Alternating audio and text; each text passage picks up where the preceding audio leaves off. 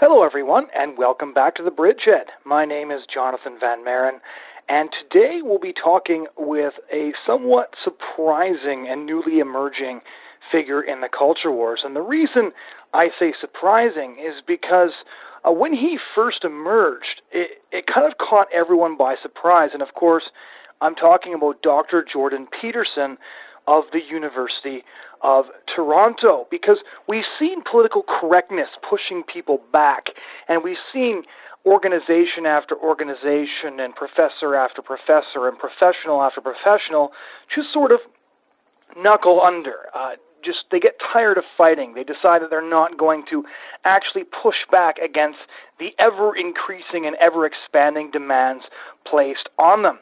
So it was somewhat surprising when on September 27, 2016, uh, Jordan Peterson released the first of three videos on political correctness in opposition to the Canadian government's Bill C 16.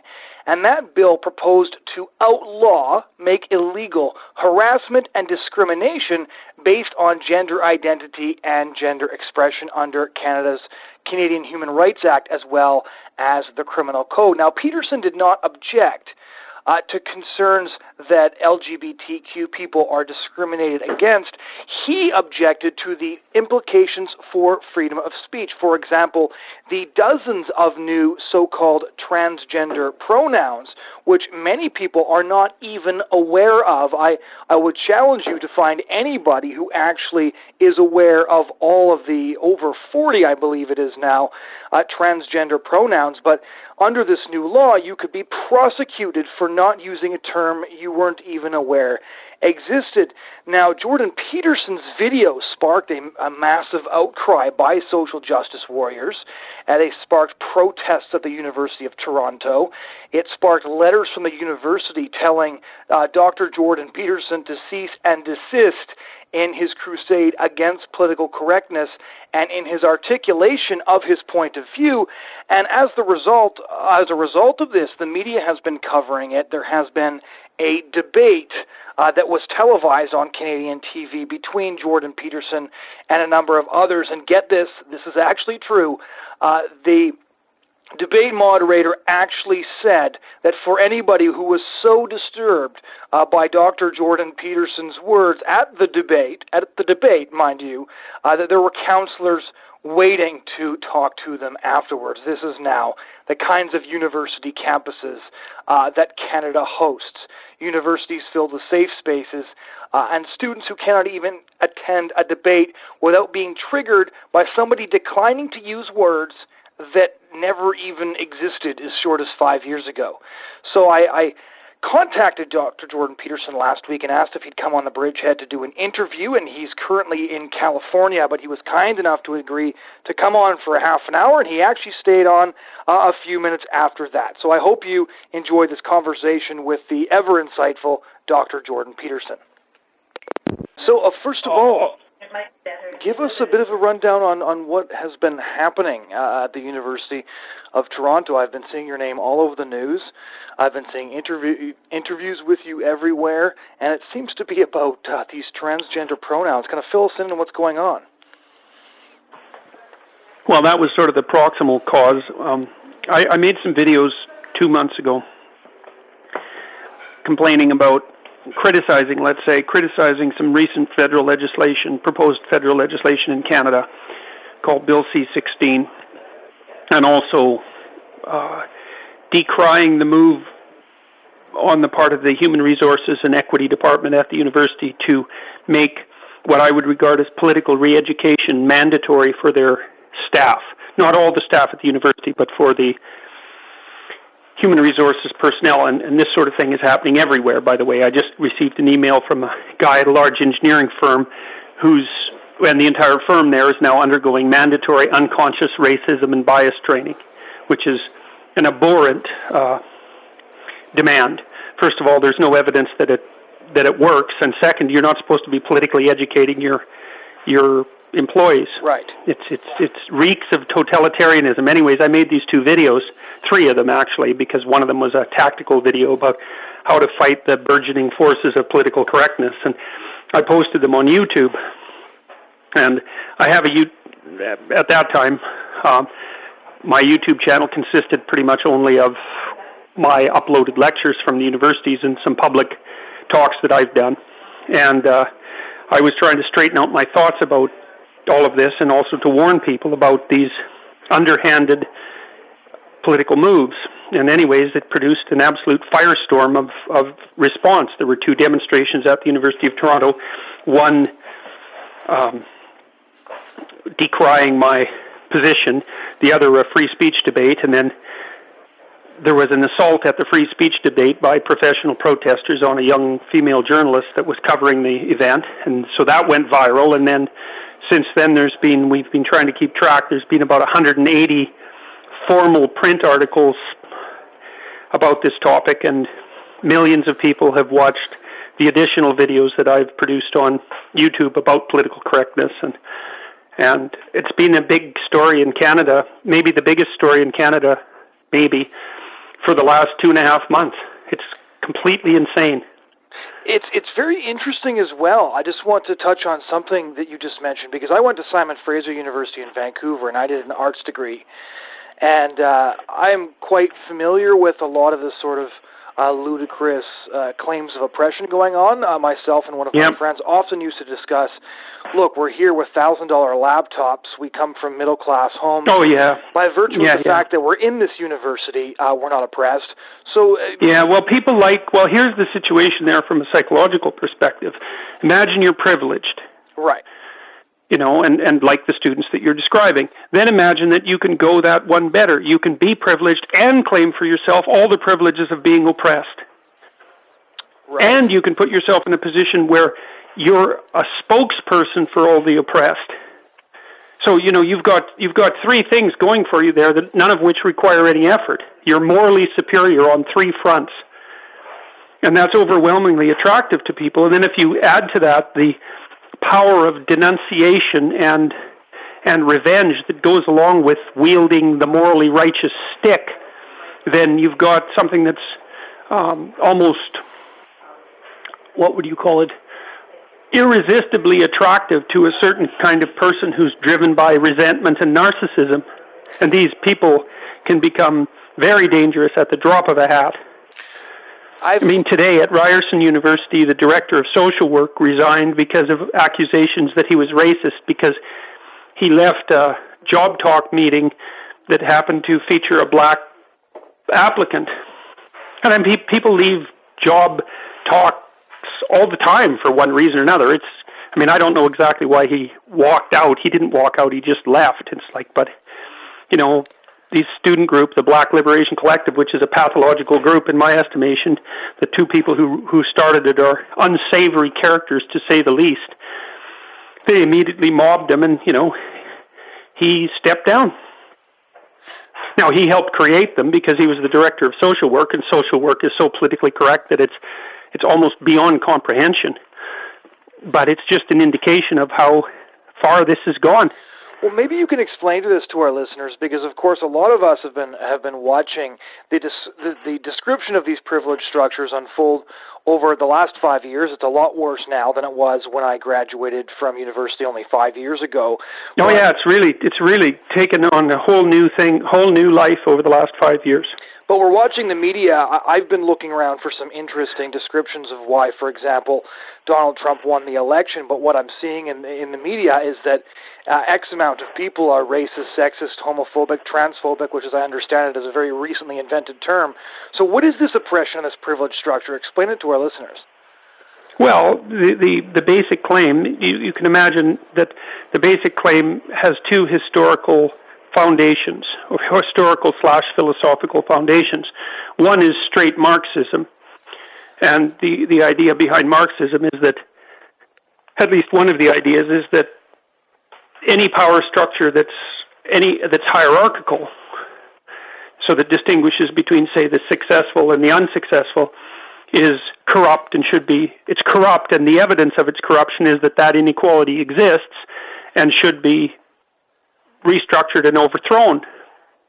And many, many university departments, and I would say women's studies is the, the top offender, but social work is, is very close, and sociology is very close, and education that which is really horrifying is is very close in, in terms of their of their possession by this sort of ideology. The the idea is to produce political activists who will roughly overthrow the system, and then you combine that with postmodernism, um, which is, whose king philosopher is Jacques Derrida, who's absolutely pathological and resentful thinker, and, and as well as being incoherent, in my estimation. Um, it, their claims are that well, that there's no such thing really as objective reality, and that all disputes between people are just power struggles. And so the combination of Marxism and postmodernism, which emerged, I would say, in the 1970s after straight Marxism was discredited because of the catastrophic failures of the Soviet Union and China, the Marxists, this particularly happened in France and then spread around the world, but the Marxists married the postmodernists and produced this unholy child as their offspring, and that line of argumentation has is dominated the universities, and now the universities have been producing political activists by the hundreds of thousands, and now we're seeing the consequence of that. Well, now explain how so, transgender pronouns play into this whole scenario that you're describing. Well, in some sense, in some sense, they're a sideshow. You know, in that there aren't that many. It isn't even transgendered people because most transgendered people, like the classical sort of transgendered person, is someone who is uncomfortable with their their sexual identity from a very young age and would like to transform into the other sex. Right and so they so that would be a he who would like to become a she or a she that would like to become a he. Those people actually don't have any problems being addressed by normative pronouns but there's a tiny tiny minority of people um, th- th- whose numbers we, we can only estimate but they'd be a fraction of a fraction of a percent who claim that they have an identity that doesn't fit into the standard binary nomenclature.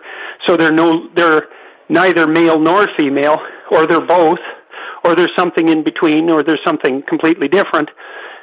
Um, there's been a set of pronouns invented, I would say, by radical PC authoritarian types for ideological reasons that purport to identify these people, and now the requirement to use those pronouns has been written into Canadian law of all the unbelievable things.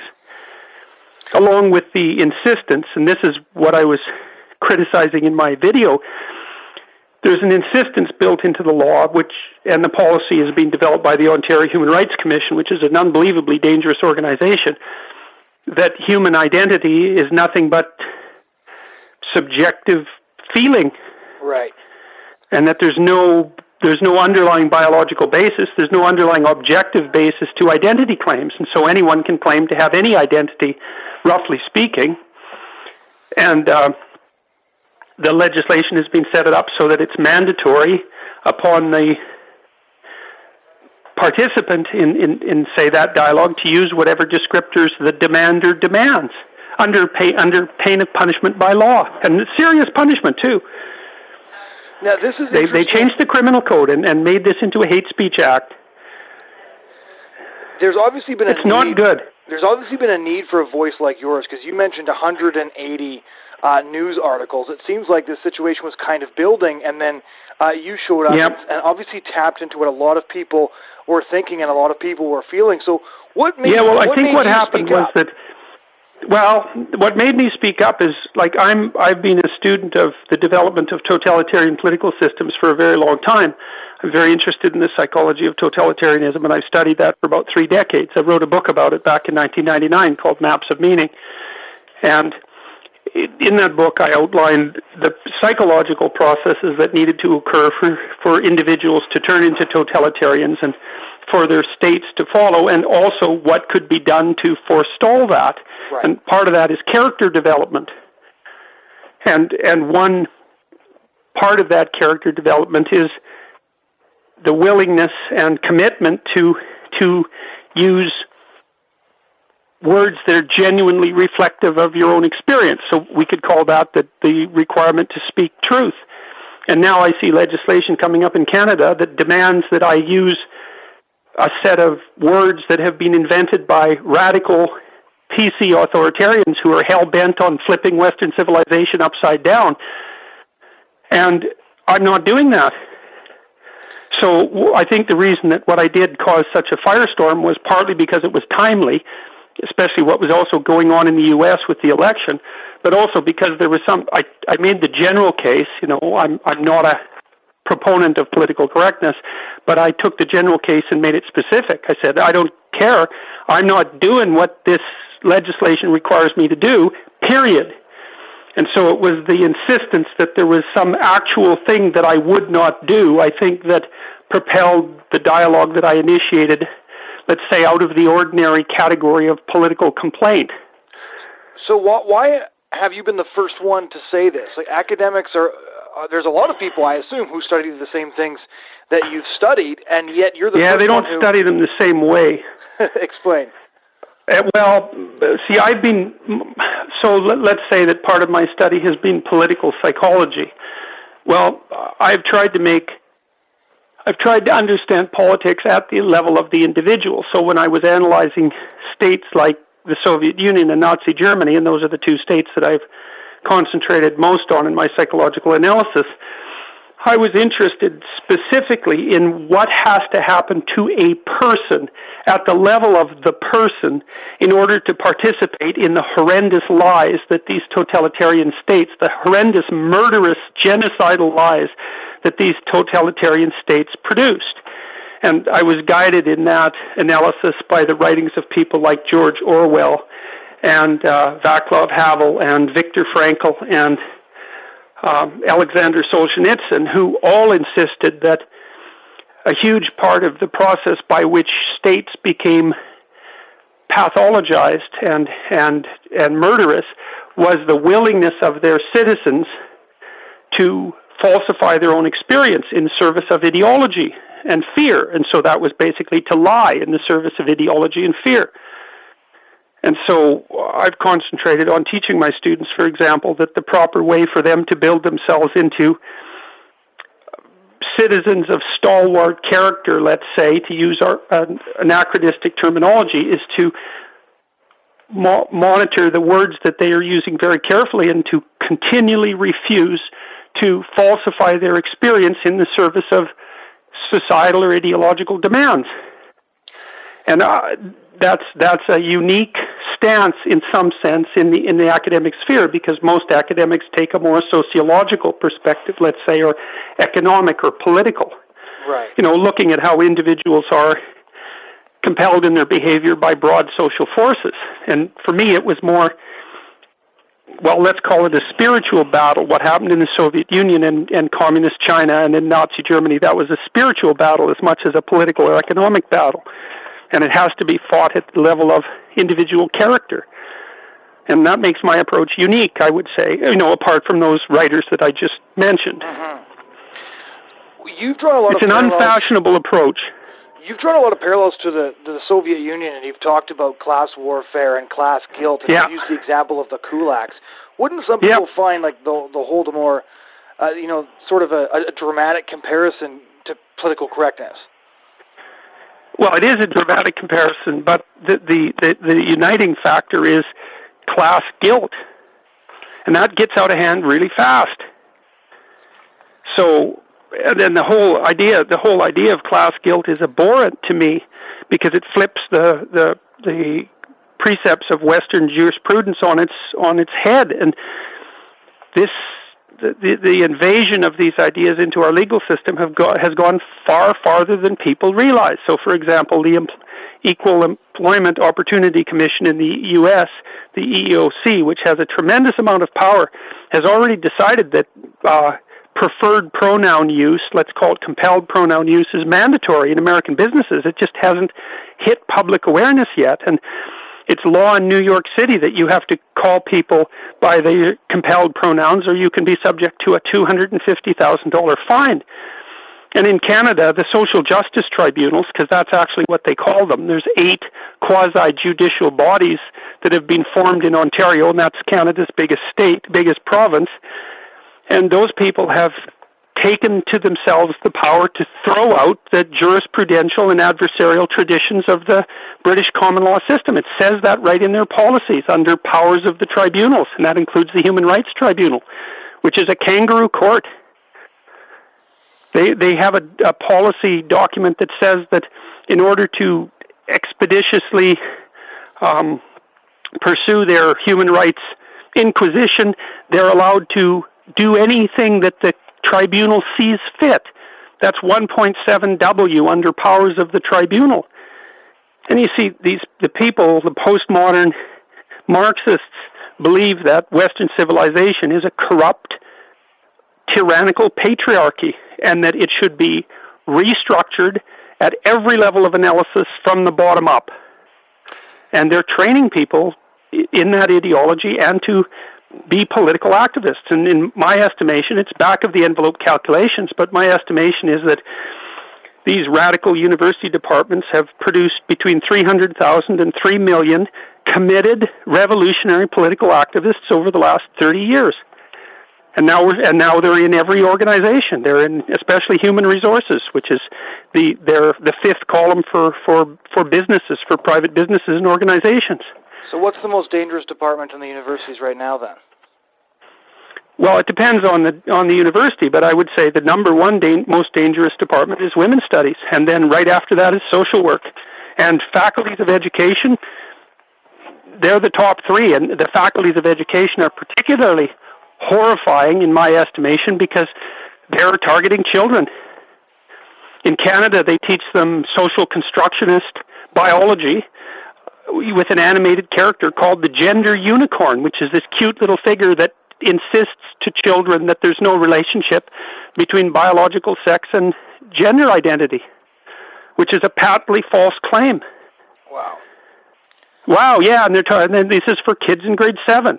And this is not accidental. I know it sounds like a bloody paranoid conspiracy theory, you know, but all you have to do is go online, read a dozen women's studies websites, and and go look up the gender unicorn. That's a wonderful thing to find. And you know, I debated a guy from the University of Toronto on a on a Canadian public TV show about a month ago. His name was Nicholas Matte. He teaches in the Women's and Gender Studies Institute at the University of Toronto. And he came right out and said that there was no biological differences between men and women and that that was the scientific consensus for the last four decades. Scientific consensus? Yes, yes, and he's a historian of medicine. That's and yes, and and and the response from the university to that claim was nothing. I've got two warning letters from the university because of my refusal to use these pronouns, despite that the the fact that the university's own policies insist that freedom of expression is the highest virtue at the university, and this Matte character could come out on essentially on national TV and say, "Oh, there's no difference between no biological difference between men and women," and it's like a radio silence from the university. So explain these transgender oh, pronouns. If I ran into somebody and I used the pro- wrong pronoun, I, I wouldn't even. I, I understand there's over 40 of them. I don't even know what they are. Uh, you know, I know that. Well, neither does anyone else. but that doesn't matter. Like you, you see, you're confusing. You, you're still stuck in the old paradigm the old paradigm demanded coherence and consistency in, in reasoning and in legislation. This replaces it by rule of subjective whim. I mean, some of the people who are demanding these sorts of things, they wear a bracelet one day when they want to be referred to with their male pronouns, and another bracelet another day when they want to be referred to by their female pronouns.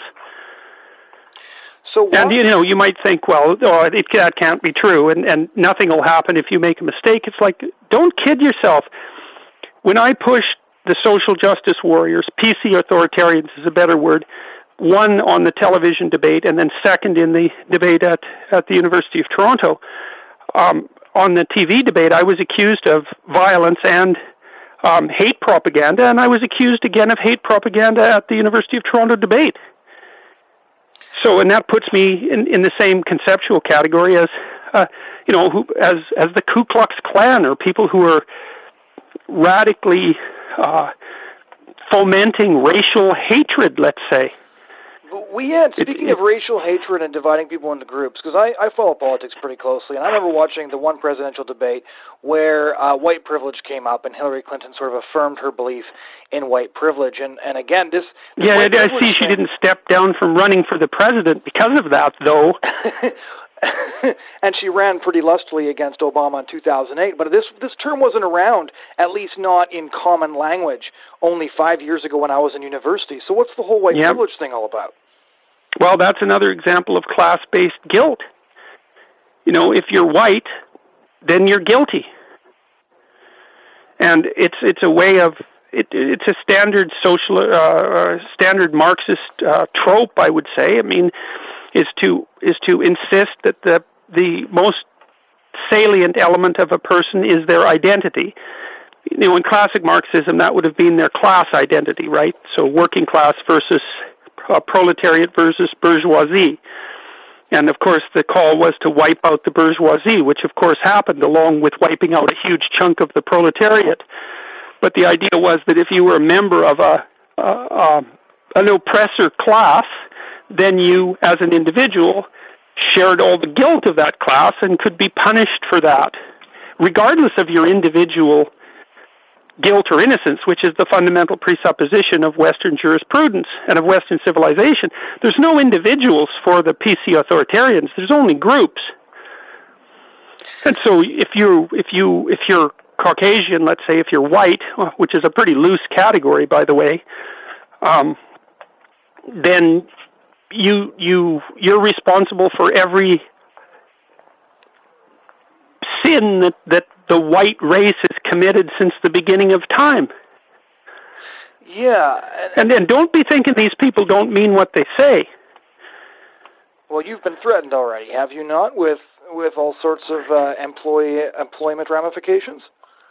Well, the university sent me two warning letters, and that's what you do for. That's how you build a paper trail to discipline recalcitrant employees. And the thing, one of the things about the legislation that's also there's so many insanely pernicious things about this legislation that it's almost impossible to know where to start attacking it. But apart from the fact that you're compelled to use a certain kind of ideological language and that it's hate speech if you don't, and that you can be tried by a kangaroo court that has broad extra extra legal powers and is willing to dispense with the entire Western legal tradition while pursuing you is the fact that if you're an employer in Ontario, you're responsible for the speech acts of your employees as if you yourself said them, regardless of whether or not there was a complaint, and independent of the intent of the speaker. So let's say I say to say I'm an employee of yours. I say something in the hallway to another employee. A third employee hears it, takes offense. Then you, as my employer, can be taken to the Human Rights Tribunal um, because of the impact of that utterance on the third party. Now, and there's lots of places where they're setting up anonymous reporting structures. So this is happening in New York State, for example, where they just hired 50 policemen to act as um, part of the bias investigation unit. And so there are anonymous systems set up where you can denounce someone for their unconscious bias or perceptions, and you'll be investigated by the anti-bias patrol and that that's happening on university campuses like like you wouldn't believe. So I mean, the University of Toronto is going to implement that policy on December fifteenth. You warned in one interview that churches should be very concerned about this legislation and the implications of it. What did you mean by that? Oh well, anybody who who anybody who's part of an organization that would stand up, say, for the traditional family or traditional sexual values, will will be prosecuted forthwith for being prejudicial. And how soon do you see this coming on the horizon? It, it's already happening. It, it is. This isn't something that's coming. This is already happening. So, what do people it, who are it's far farther along than people think? What do people who are concerned about this kind of thing do about it?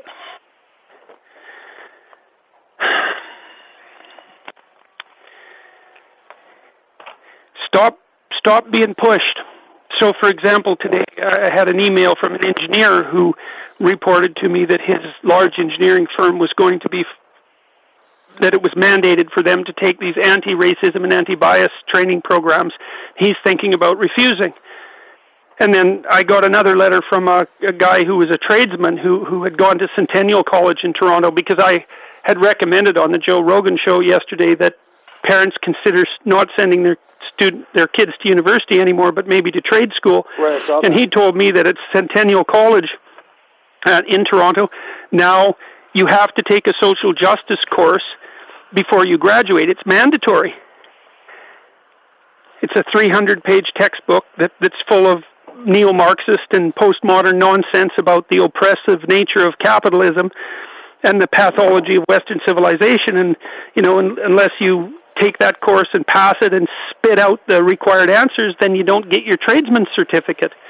And people have to stop agreeing to do this. Right. They have to say, no, I'm not doing that. And they have to mean it. And it's like it's a tricky thing because when you say no, no has a meaning. No means, I'm not doing this no matter what you do to me, period. And I'll fight you right to the end. And so you can't say no casually. But the, the alternative is to get backed into a terrible corner inch by inch. Well done. And then you lose your voice. Yeah. Which yeah, and if you lose your voice, all you see the thing about life is that life is very hard, and and it's it's it's full of of your people are vulnerable, and life is full of suffering. And the one thing you have to buttress yourself against that is your integrity and your voice.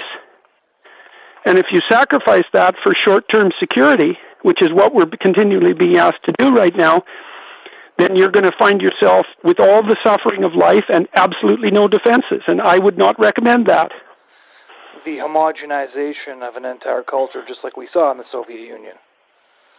Yeah, it's it's more like the liquefaction of an entire culture. I mean, the estimates are, you know, and they vary, but that between 30 and 60 million people were killed by internal repression in the Soviet Union between 1919 and 1959. And you know, it was perhaps up to 100 million in China during the same period. Wow. Yeah, wow is right. And I mean, no matter how brutal you you, you could imagine the most brutal, brutal possible circumstances under which a state could operate. I can tell you that unless you're quite tutored in brutality, your imagination of the horrors bears very little relationship to the depths of the actual horrors that characterize those states. And all done in the name of compassion and the common good. And apologized for by Western intellectuals for decades. Oh, God, that's for sure, especially the French postmodernists, a detestable bunch, treasonous bunch, and, and they do, their thinking dominates the modern university. All, all radical critics of Western civilization, which they treat as, as nothing but tyranny, uh, the misfortune of actually living somewhere that's run by tyrants. I mean, obviously, Western civilization is by no means perfect, but there's a reason that everybody wants to emigrate to the Western countries. And it's because we're the best of a bad lot, let's put it that way. Right. And by a large margin. Well, Dr. Peterson. So we're in danger. We're, we're very much in danger of destabilizing our culture. And, and we have very, very many people working as hard as they possibly can to make sure that happens as fast as possible. And some of these people, and a non-trivial minority, because I understand them psychologically, would be perfectly happy if everyone was sitting around equal in the rubble. Right, the equal sharing of misery. You bet. Well, we hope to have you have you on again soon. I know you only had a half an hour, and we really appreciate it. No problem. Thank you so much, and have a wonderful day. Yeah, and I would say to your to your listeners is like look, here's a way of knowing when you have something to say. You're starting to feel resentful. And so then when you're resentful, you have to ask yourself two questions. One is, well, am I just not fulfilling my responsibilities and whining because people are asking me to do a little bit extra? So maybe I'm immature and that's why I'm resentful. And maybe you talk to your family and your friends to find out if that's the case but then maybe you're not resentful, and maybe what's happening instead is someone is starting to tyrannize you. And that means you have something to say. And then you have an eth- there's an ethical demand that's placed on you by your own spirit, I would say at that point, to stand up and say something because otherwise you'll turn into a slave. And unless you want to be a slave, then if you're being oppressed, you stand up and push back. Stand up and push back. It's advice that we need Yep. to hear. And you do that with truth and care. Well, you've given us a good example of that, Dr. Peterson, and, and again, I hope I hope we can have you on again soon. Well, thanks for the opportunity.